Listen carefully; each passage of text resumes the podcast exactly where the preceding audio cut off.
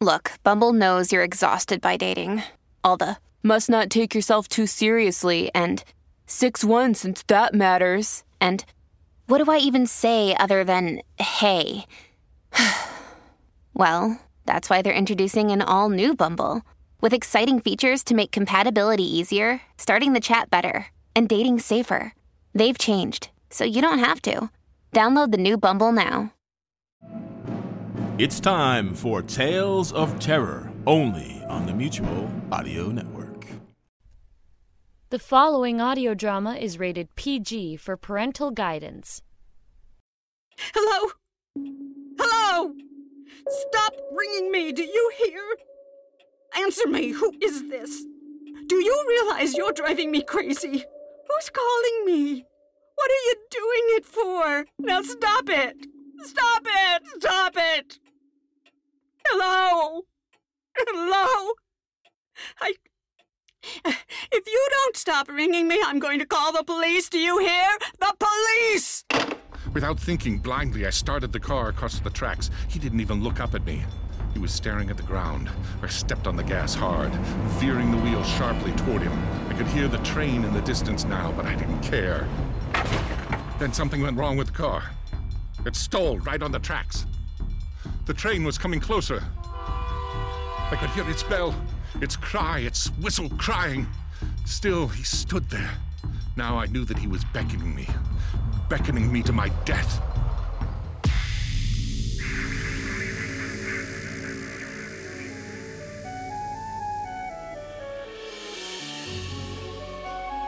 Welcome to Reimagined Radio, a program about radio storytelling. I'm Jack Armstrong. With each episode, we combine dialogue, sound effects, and music to engage your listening imagination. This episode is no different, and here to tell you about it is John Barber, producer and host.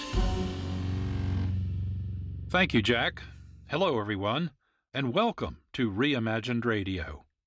An overarching theme for Reimagined Radio this year is tribute. With this episode, we pay tribute to Women's History Month and women in radio. There are a number of women whose contributions to radio we should recognize.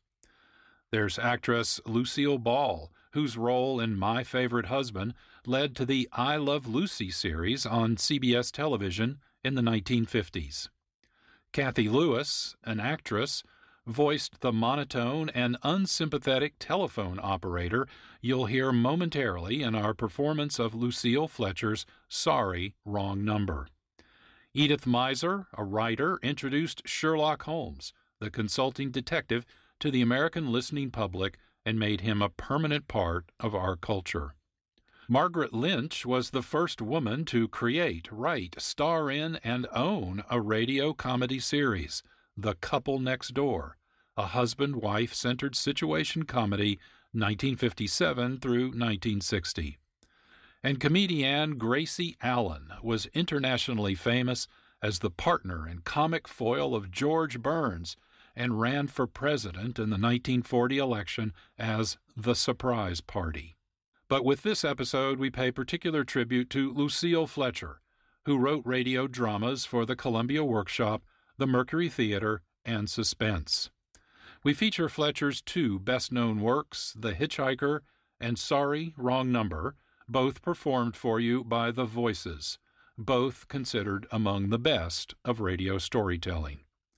Fletcher wrote The Hitchhiker for Orson Welles. In the days when he was one of the master producers and actors in radio. The Hitchhiker was designed, she said, not only for Welles's famous voice, but for the original techniques of sound which became associated with his radio presentations.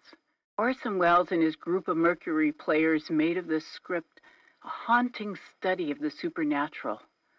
It can still raise hackles along my own spine. Fletcher said inspiration for The Hitchhiker came during a 1940 automobile trip with her husband, Bernard Herrmann, music composer for Welles and the Mercury Theater. We saw an odd looking man, first on the Brooklyn Bridge and then on the Pulaski Skyway. We never saw him again. I kept the idea in my mind for a year or so, and then wrote it as a ghost story. Fletcher's story follows Ronald Adams, voiced by Orson Welles, as he drives cross country. Along the way, he repeatedly sees a strange man hitchhiking at the side of the road. This man appears eager to meet Adams. Is he indeed a hitchhiker or a ghost? Fletcher never clarifies this ambiguity, and it remains central to the story. Additionally, her writing is natural sounding, tight, and compelling, and The Hitchhiker remains one of the best radio dramas ever written. Welles performed The Hitchhiker four times, from 1941 to 1946. In his introduction to the 1946 performance, Mr. Welles said, Its author is one of the most gifted of all the writers who've ever worked for this medium. Lucille Fletcher. We agree and pay tribute with our reimagined performance. Let's listen now to The Hitchhiker by Lucille Fletcher as performed by the Voices.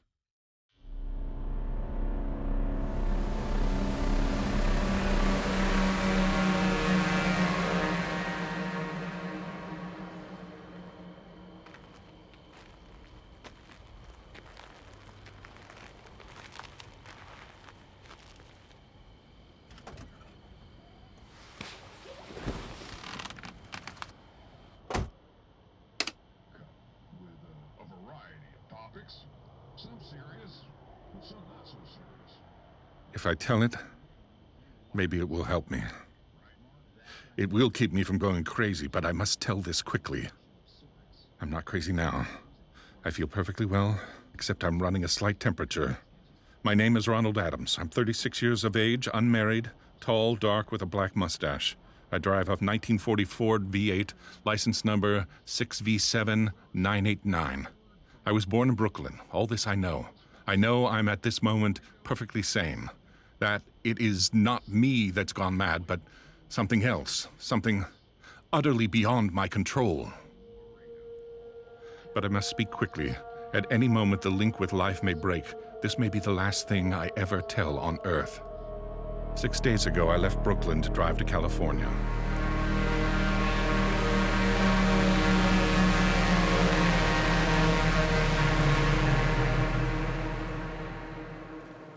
Goodbye, son. Good good luck to you, my boy. Goodbye, Mother. Here, give me a kiss and then I'll go. I'll come out with you to the car. Oh, it's raining. Stay here at the door. Oh, what's that? Tears? Oh, it's just the trip, Ronald. I wish you weren't driving. Oh, Mother, there you go again. People do it every day. I know, but you you'll be careful, won't you? Promise me you'll be extra careful. Don't fall asleep or drive fast or pick up any strangers on the road. Strangers? Don't you worry. There isn't anything going to happen. It's just eight days of perfectly simple driving on smooth, decent, civilized roads with a hot dog or hamburger stand every 10 miles.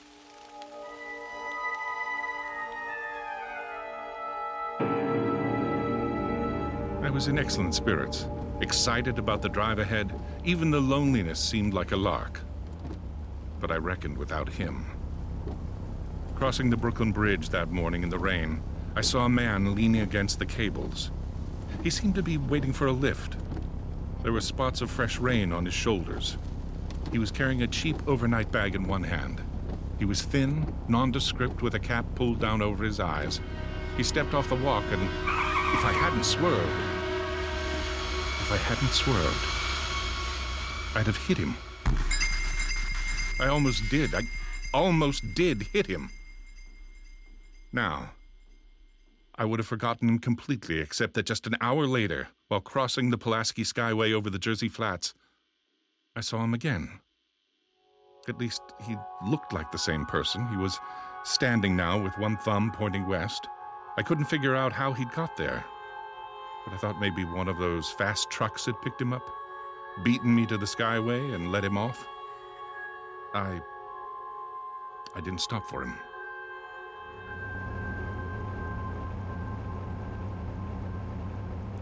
Then, late that night, I saw him again. It was on the new Pennsylvania Turnpike between Harrisburg and Pittsburgh. It's 265 miles long with a very high speed limit. I was just slowing down for one of the tunnels when I saw him standing under an arc light by the side of the road. I could see him quite distinctly. The bag, the cap, even the spots of fresh rain spattered over his shoulders. He hailed me this time. Hello!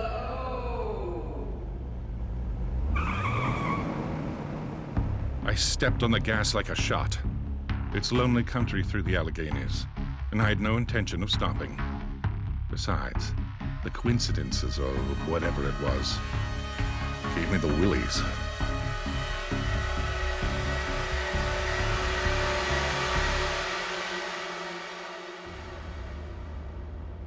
The thing gradually passed from my mind as a coincidence. I had a good night's sleep in Pittsburgh. I didn't think about the man at all the next day until just outside of Zanesville, Ohio. I saw him again. It was a bright, sunshiny afternoon. The peaceful Ohio fields, brown with the autumn stubble, lay dreaming in the golden light. I was driving slowly, drinking it in, when the road suddenly ended in a detour. In front of the barrier, he was standing.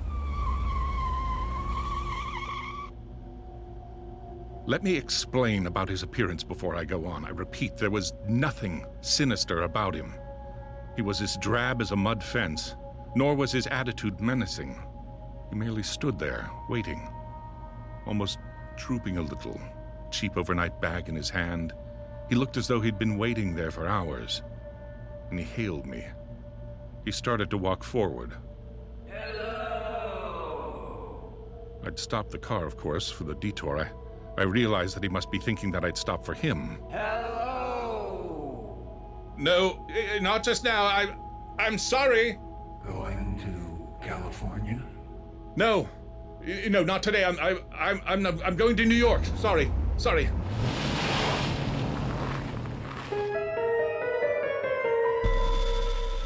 After I got the car back on the road again, I felt like a fool. Yet the thought of picking him up, of having him sit beside me, was somehow unbearable. Yet at the same time, I felt more than ever unspeakably alone. Hour after hour went by. The fields, the towns ticked off one by one. The light changed. I knew now that I was going to see him again, and though I dreaded the sight, I caught myself searching the side of the road, waiting for him to appear. Night came and I drove on, slowly. I was beginning to hate the car. If I could have found a place to rest a little, but I was in the Ozark Mountains of Missouri now. The few resort places there were closed. I knew I'd see him again. Maybe at the next turn of the road. I knew that when I saw him next, I'd run him down.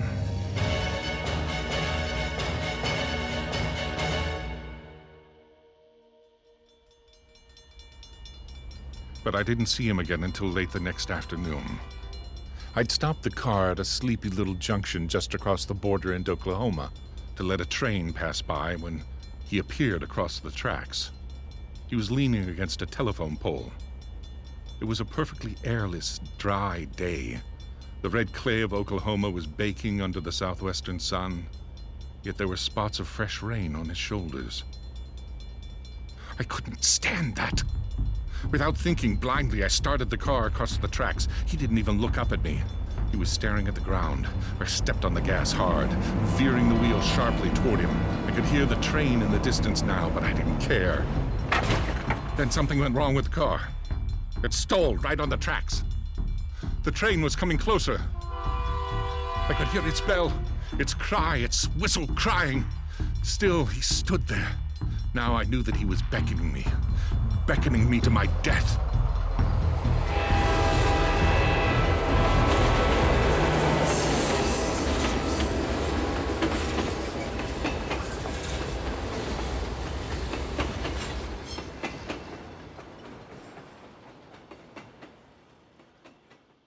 Well, I frustrated him that time.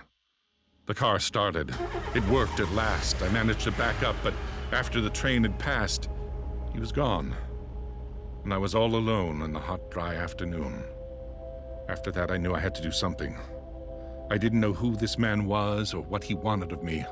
I only knew that from now on I mustn't let myself be alone on the road for one minute.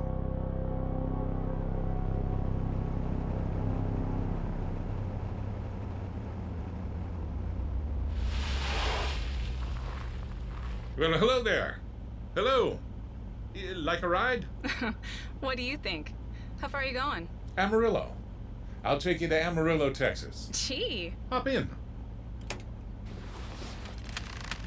Mind if I, uh, take off my shoes? My dogs are killing me. No, go right ahead. Oh, gee. What a break this is. Swell car and a decent guy driving all the way to Amarillo.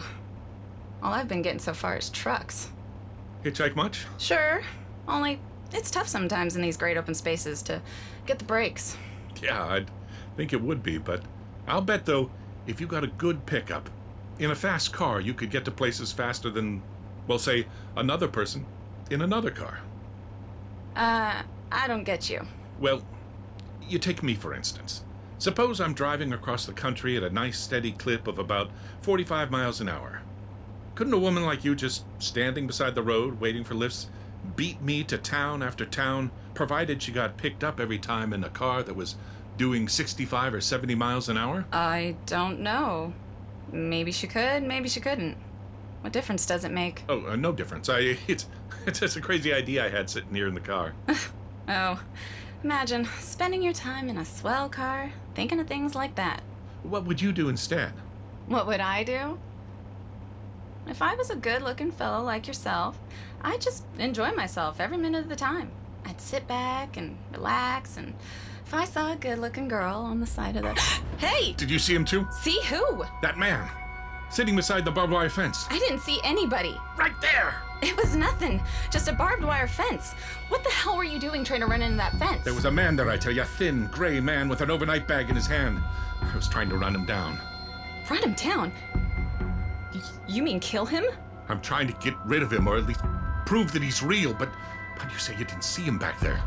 Are you sure? I didn't see a soul. And as far as that's concerned. Well, watch for him. Watch for him the next time and keep watching. Keep your eyes peeled on the road. He'll turn up again. Maybe any minute now. There, right there! No! How's this door work? I'm getting out of here. Did you see him that time? Did you see him? No, no, I didn't see him that time, and personally, mister, I don't expect to never see him. All I want to do is go on living, and I don't see how I will very long driving with you. Oh, I'm, I'm sorry. I'm. I, I, I don't know what came over me. Please, please don't go. L- listen, how would you like to go to California? I'll drive you all the way to California. Seeing pink elephants all the way? No thanks. Listen, please, just just one minute. You know what I think you need, big boy? Not a girlfriend, just a good dose of sleep. Goodbye. No, no, you you can't go. Leave your hands off me. Do you hear? Leave your hands off me. Come back here, please. Come back.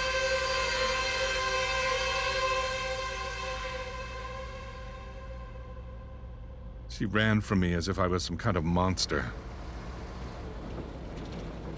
A few minutes later, I saw a passing truck pick her up. And I knew then that I was utterly alone. I was in the heart of the great Texas prairies. I was in a car on the road after the truck went by. I tried to figure out what to do. How to get a hold of myself. If I could find a place to rest, or even if I could sleep right here in the car. Just a few hours. Get some sleep. Just along the side of the road, I was. I was getting my winter overcoat out of the back seat to use as a blanket. Just as a blanket. Hello. Then I saw him coming toward me. Hello. Coming toward me. Emerging from the open prairie where only a moment earlier he was unseen. Hello. I didn't wait for him to get any closer. Maybe I should have spoken to him then. Fought it out then and there. But I didn't. I kept driving, trying to lose him. But he was everywhere. Whenever I stopped, even for a minute, for gas, for oil, for a drink of pop, a cup of coffee, a sandwich, he was there. I saw him standing outside the auto camp in Amarillo that night when I dared to slow down. He was standing near the drinking fountain in a little camping spot just inside the border of New Mexico. He was waiting for me outside the Navajo reservation where I stopped to check my tires. I saw him in Albuquerque where I bought 10 gallons of gas. I was afraid now, afraid to stop. I began to drive faster and faster. I was in a lunar landscape now, the great arid mesa country of New Mexico. I drove through it with the indifference of a fly crawling over the face of the moon. I drove at 85 miles an hour over those endless roads. He waited for me at every other mile.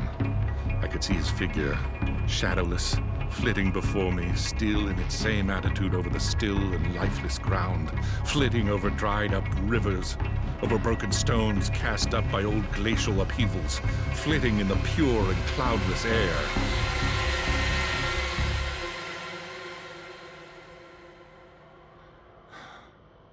I was beside myself. Beside myself. When I finally reached Gallup, New Mexico.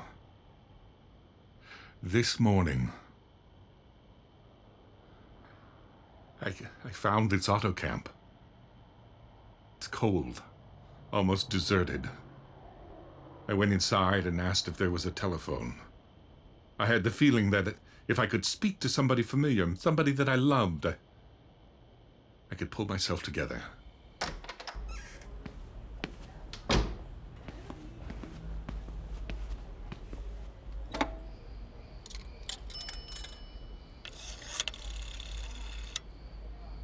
Number, please. Long distance, I'd like to put in a call to my home in Brooklyn, New York. I'm Ronald Adams. The number is Beechwood 9970. Thank you. I'll connect your call. I'd read somewhere that love could banish demons. It was in the middle of the morning. I knew Mother'd be home. I pictured her tall, white haired, in her crisp house dress, going about her tasks. It'd be enough, I thought, just to hear the even calmness of her voice. Will you please deposit $3.85 for the first three minutes?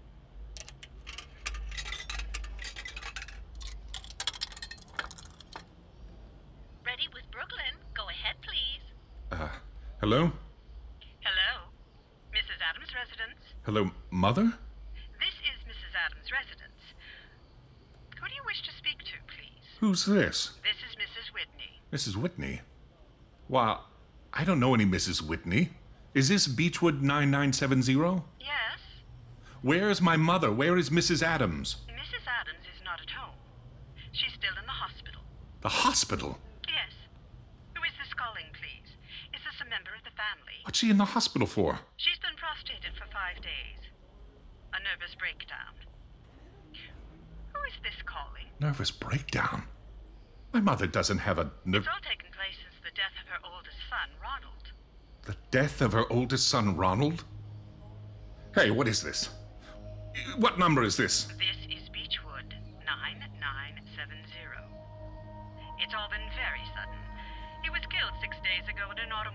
accident on the Brooklyn Bridge. Your three minutes are up, sir.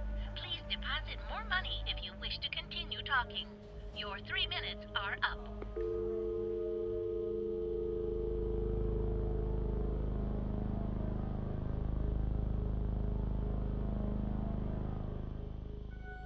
And so I'm sitting here in this nearly deserted auto camp in Gallup, New Mexico.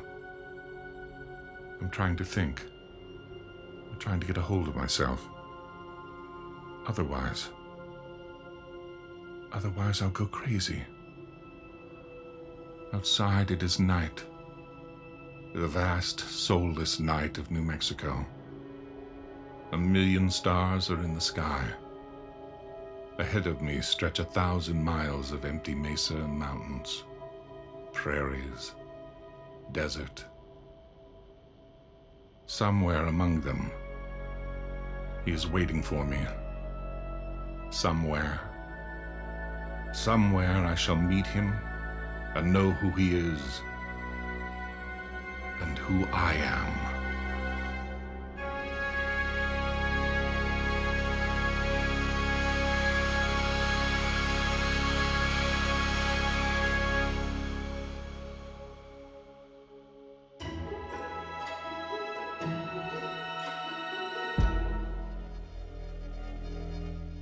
This is Reimagined Radio with our Lucille Fletcher tribute. You have just listened to The Voices and their performance of The Hitchhiker, written by Lucille Fletcher.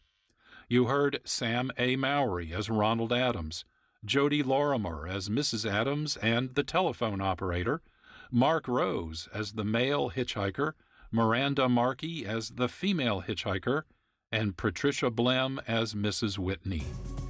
I'm John Barber, producer and host. We'll be right back with another of Fletcher's outstanding radio dramas after this short break.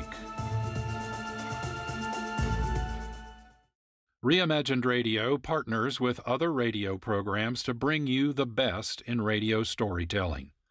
One of our partner programs is The Fusebox Show.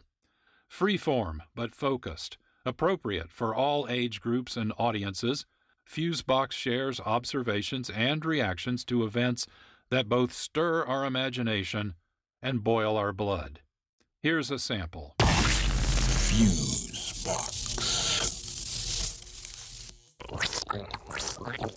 Are those the actual sounds of uh, catfish there? Uh, yes. Uh, usually, you have to squeeze them a bit to get that sound out of them. You, uh, do a lot of catfish squeezing, do you? Only on the second date, Mr. Keynes.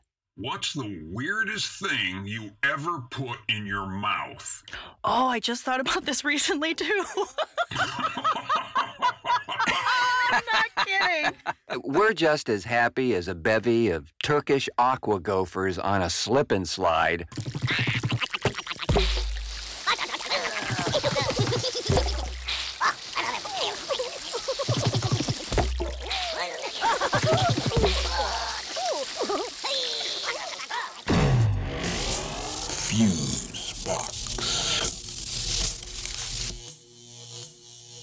Learn more at the Fusebox Show website, www.thefuseboxshow.com.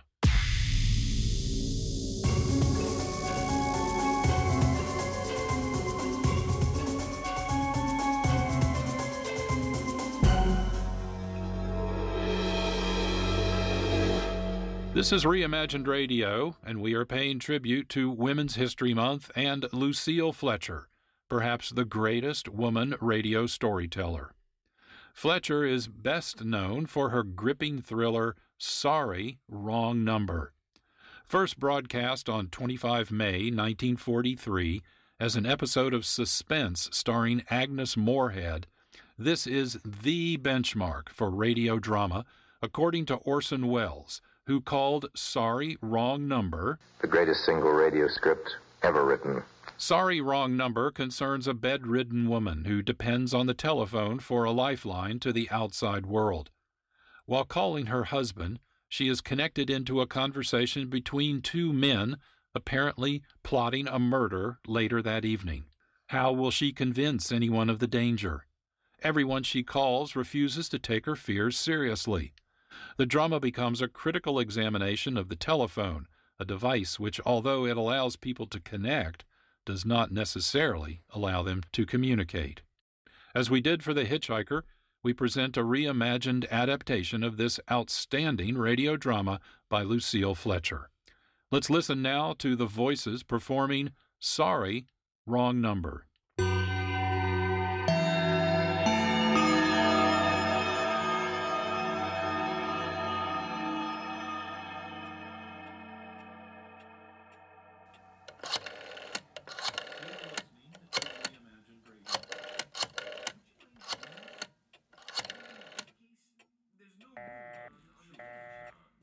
Dear.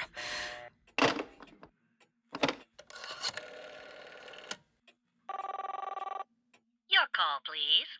Operator, I've been dialing Murray Hill 70093 now for the last three quarters of an hour, and the line is always busy. I don't see how it could be busy that long. Will you try it for me, please? I will be glad to try that number for you. One moment, please. I don't see how it could be busy all this time. It's my husband's office. He's working late, and I'm all alone here in the house. My health is very poor, and I've been feeling so nervous all day. Ringing Murray Hill, 70093.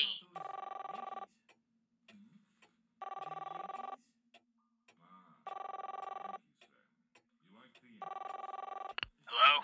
Hello. Is is Mr. Stevenson there?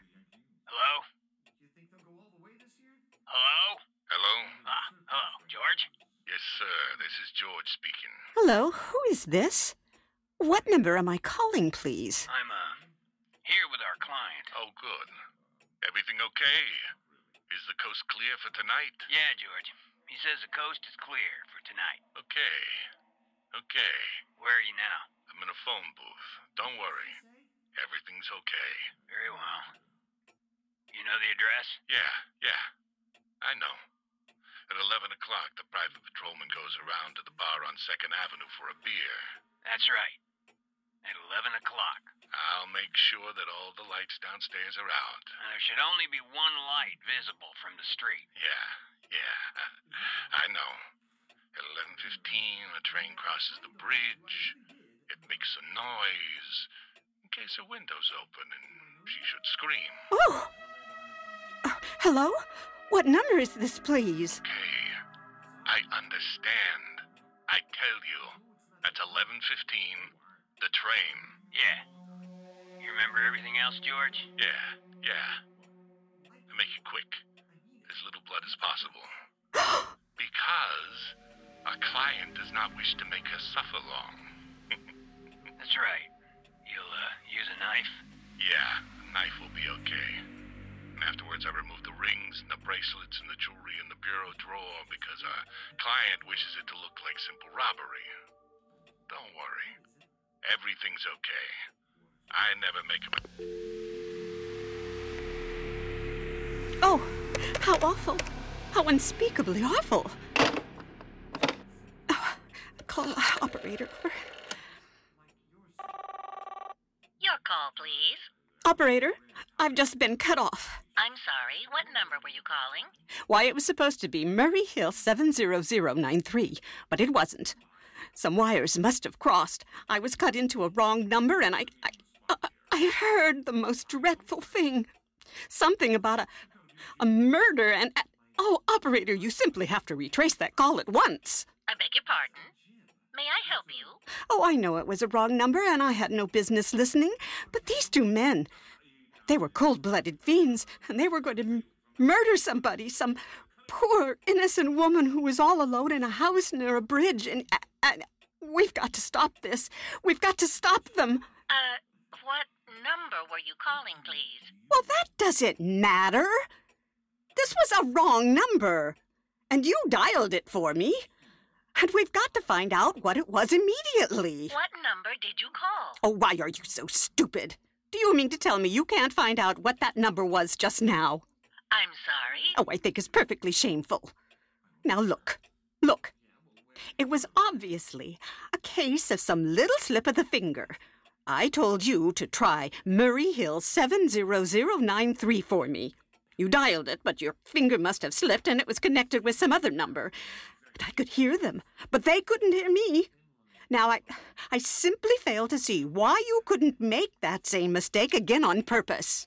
Why you couldn't try to dial Murray Hill 70093 in that same sort of careless way. Murray Hill 70093? Yes! I'll try to get it for you. Well, thank you.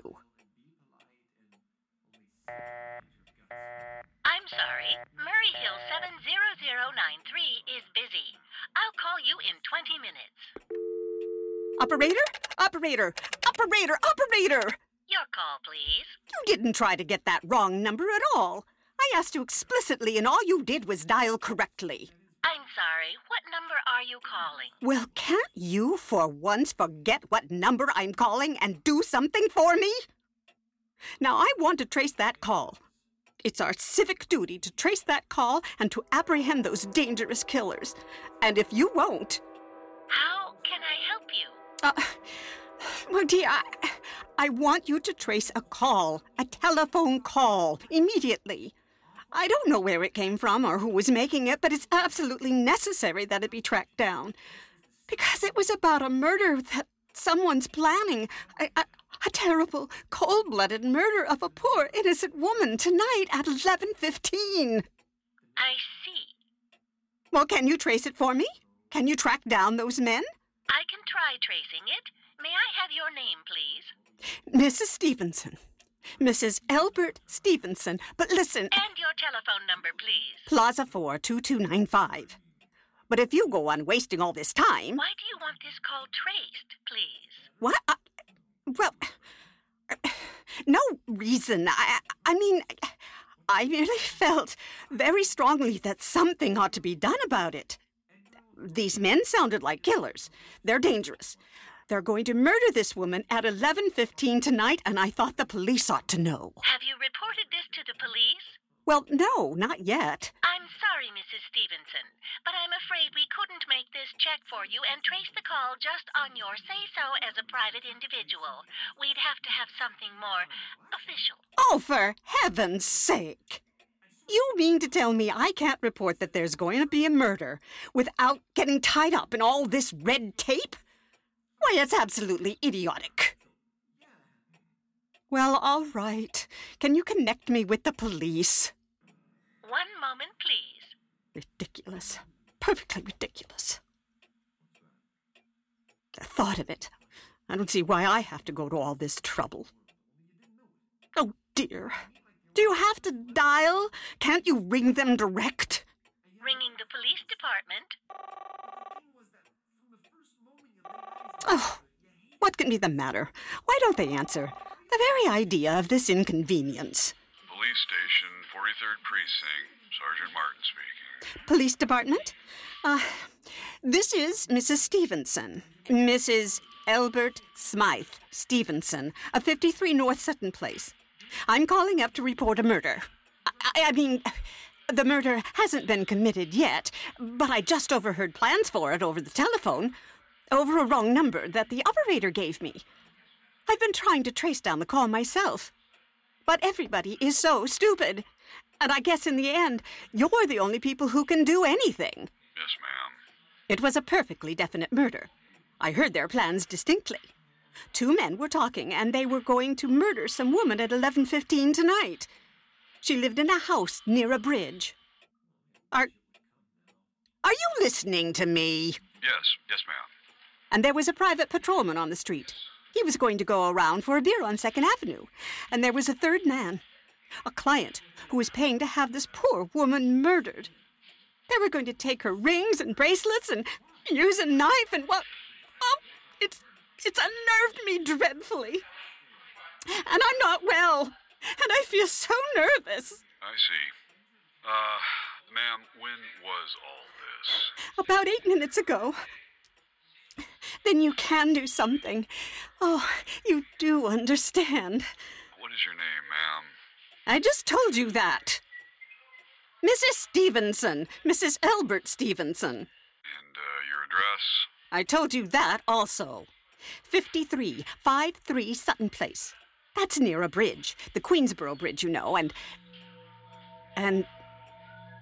And we have a private patrolman on our street, and. Second Avenue. And, uh, what was the number you were calling? Murray Hill 70093. But that wasn't the number I overheard. I, I, I mean, Murray Hill 70093 is my husband's office. He's working late tonight, and I was trying to reach him to ask him to come home. I'm an invalid, you know, and, and, and it's the maid's night off, and oh, I hate to be alone, even though he says I'm perfectly safe as long as I have the telephone right beside my bed. Okay, well, we'll we'll look into it, Mrs. Stevenson, and see if we can check it with the phone company. Personally, I feel you ought to do something far more immediate and drastic than just check the call. By the time you track it down, they'll already have committed the murder. We'll we'll take care of it. Don't you worry. Well, I'd say the whole thing calls for a search. A complete and thorough search of the whole city. Now, I'm very near the bridge, and I'm not far from Second Avenue. And I know I'd feel a whole lot better if you sent around a radio car to this neighborhood at once. Uh, ma'am, what makes you think the murder is going to be committed in your neighborhood? Well, I. Oh, I don't know. Only the coincidence is so horrible. Second Avenue, the patrolman, the, the bridge. I heard it on the telephone. Uh, telephones are funny things. Look, ma'am, why don't you look at it this way? Supposing you hadn't broken in on that telephone call, okay? Now, supposing you got your husband the way you always do. You wouldn't be so upset, would you? Well, no. I suppose not.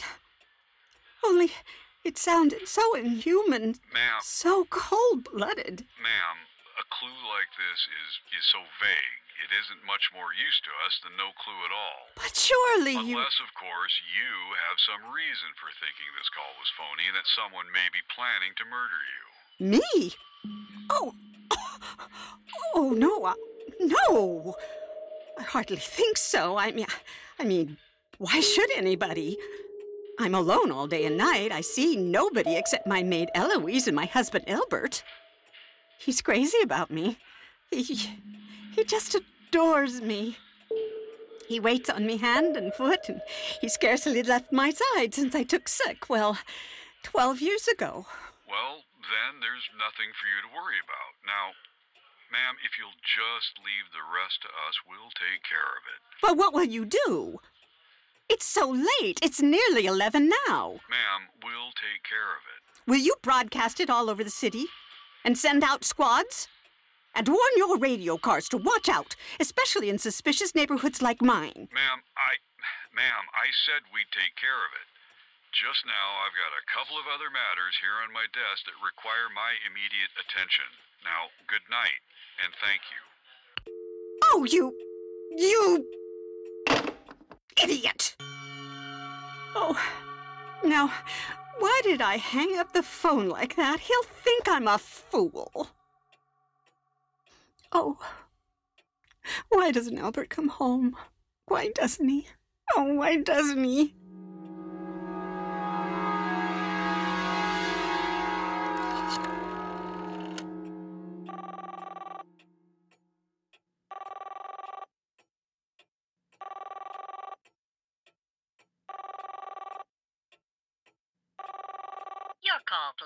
Operator, for heaven's sake, will you ring that Murray Hill 70093 number again?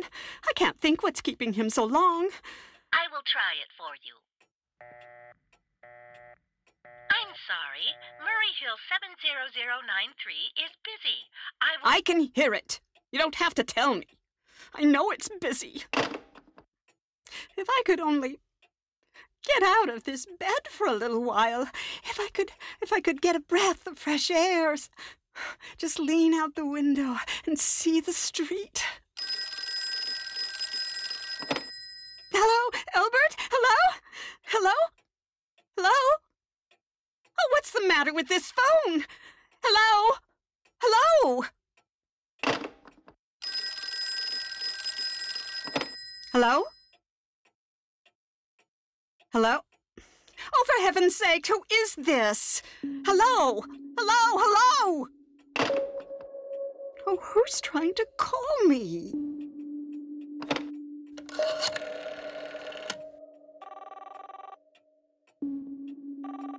Oh, why doesn't she answer?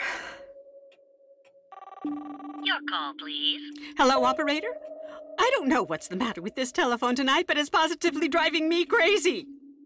I've never seen such inefficient, miserable service. Now, now look.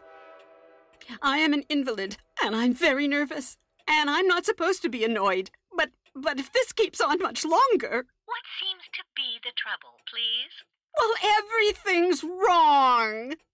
I haven't had one bit of satisfaction out of one phone call I've made this evening. The whole world could be murdered for all you people care. And now my phone keeps ringing and ringing and ringing and ringing and every five seconds. And when I pick it up, there's no one there. I'm sorry. If you will hang up, I will test your phone for you. Test it? Test it? Young woman, I don't know your name, but there are ways of finding you out, and I'm going to report you to your superiors for the most unpardonable rudeness and insolence that's ever been my privilege. Give me the business office at once. You may dial that number direct. Dial it direct? I'll do no such thing. I don't even know the number. The number is in the directory, or you may secure it by dialing information. Listen here, you. Oh, what's the use? Oh, for heaven's sake, I'm going out of my mind. Out of my. Hello? Hello? Stop ringing me, do you hear? Answer me, who is this? Do you realize you're driving me crazy? Who's calling me? What are you doing it for? Now stop it! Stop it! Stop it! Hello? Hello? I. If you don't stop ringing me, I'm going to call the police. Do you hear? The police! Oh, if Albert would only come home. Oh, let it ring. Let it go on ringing. It's a trick of some kind. I won't answer it. I won't, I won't, I won't, I won't. Even if it goes on ringing all night. Oh, you ring. You go ahead and ring. Stopped. Well, no, no, what's the matter? Why did they stop ringing all of a sudden? Oh, what time is it? Where did I put that that clock? Oh, oh, oh here it is. Here it is. Five to eleven. Oh, they've decided something. They're sure I'm home. They heard my voice answer them just now. That's why they've been ringing me. Why no one has answered me. I'll call the operator again.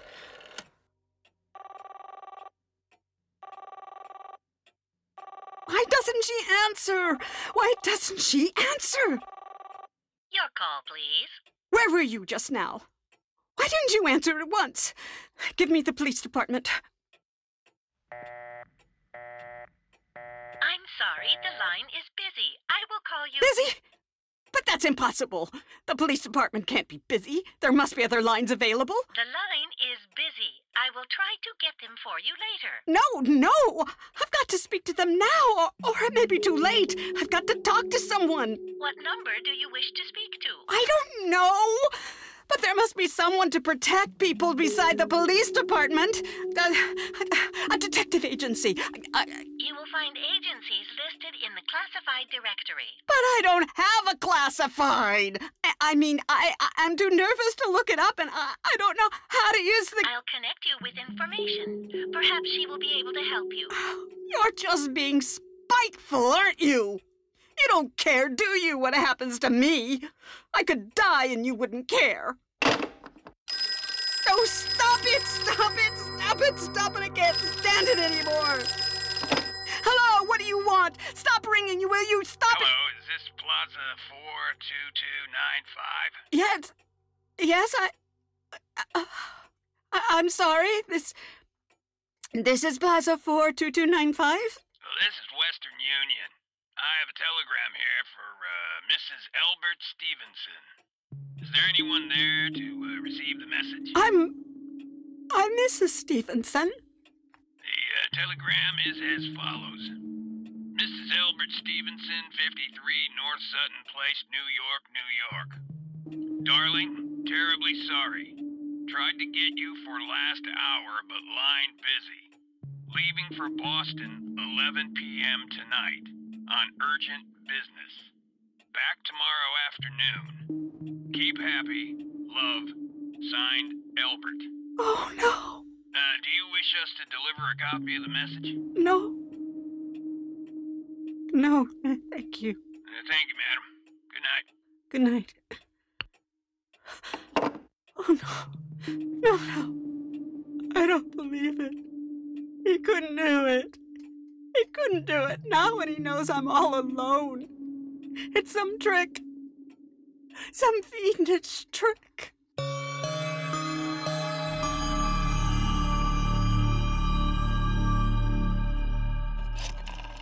Oh. Murray. Hill. Seven. Oh, dear. Zero. Zero. Nine.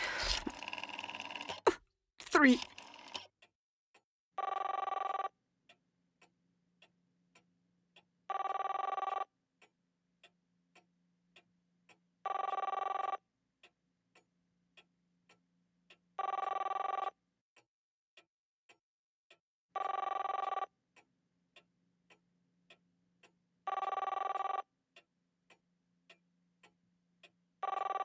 Oh. He's gone. He's gone. Oh, Albert, how could you? How could you? I. I can't be alone tonight, I can't. If I'm alone one more second, I'll go mad. Oh, I don't care what he says or what the expense is. I'm a sick woman. I'm entitled. I'm entitled.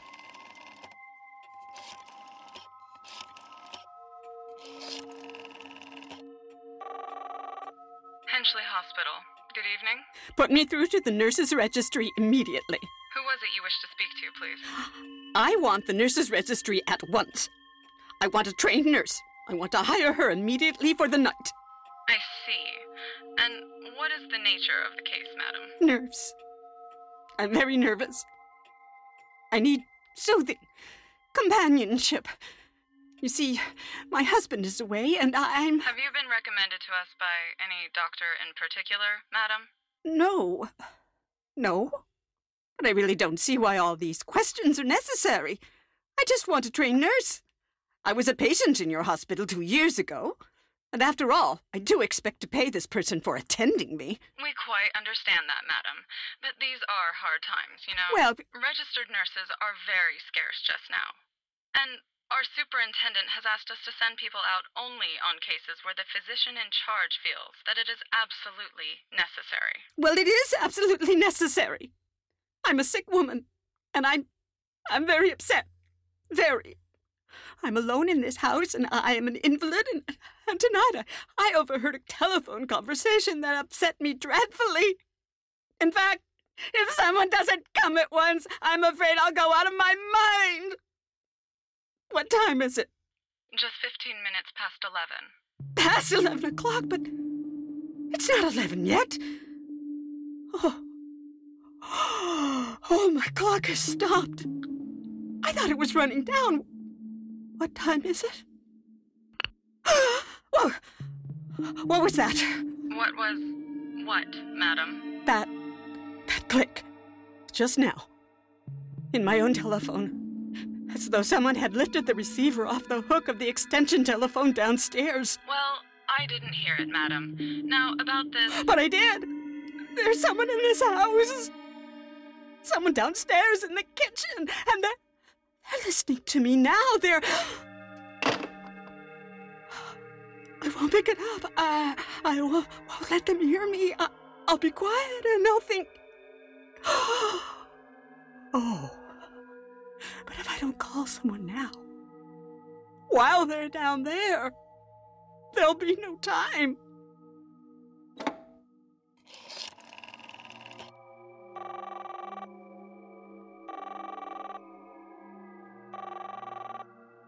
Your call, please. Operator. Operator.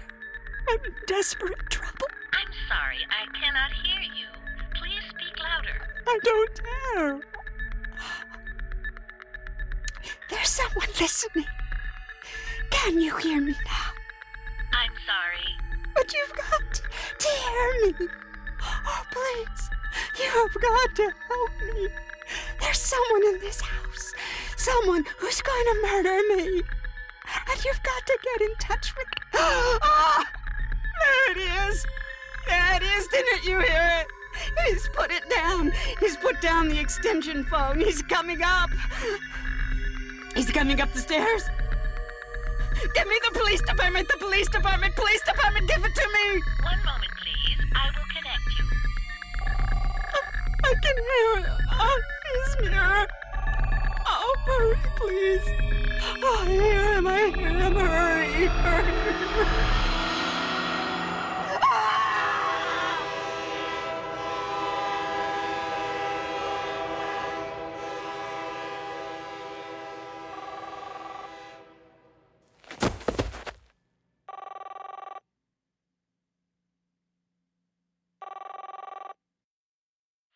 Police Department. Sergeant Martin speaking. Hello. 43rd Precinct. Sergeant Martin speaking. Police Department. Sergeant Martin speaking. Hello? Hello? Uh, police department? Oh, I'm sorry. Must have gotten the wrong number. Don't worry. Everything's okay.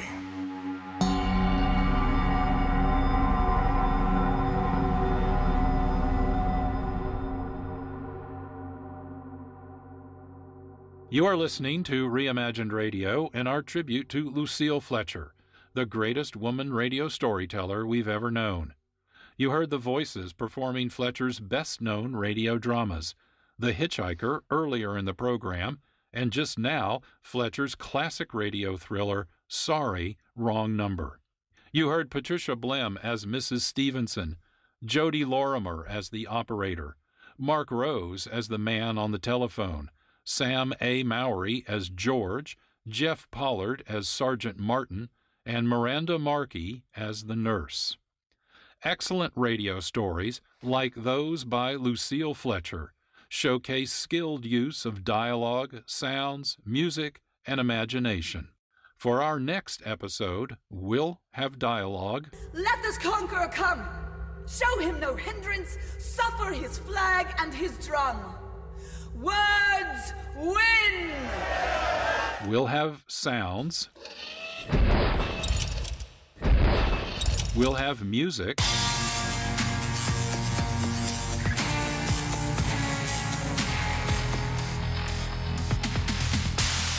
And we'll combine them all with imagination.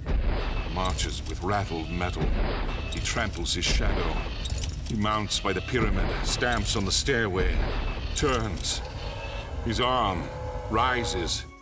That's an indication of our upcoming episode. We combine Jack J. Ward's Great Day for a War and Archibald MacLeish's The Fall of the City to provide commentary on current events and the effort required by freedom. We plan a reimagined performance by The Voices. This episode of Reimagined Radio was a tribute to Lucille Fletcher, Women's History Month, and women everywhere. Script adaptations and dramaturgy by John Barber. Music composition, sound design, and post production by Mark Rose of Fuse. Our presence on Twitter, Facebook, and Instagram is provided by Regina Carroll's Social Media Management. Graphic design by Holly Slocum Design. Our announcer is Jack Armstrong. This is John Barber, producer and host. Thank you for listening. This has been a production of Reimagined Radio. Our radio broadcasts are heard on local, regional, and international community radio stations. For on demand streaming, point your browsers to our website, Reimagined Radio. That's all one word, no punctuation, dot net. While you're there, subscribe to our snappy email program guide. Thank you so much for listening. And please join us again for another episode of Reimagined Radio, where we'll continue our exploration of radio storytelling.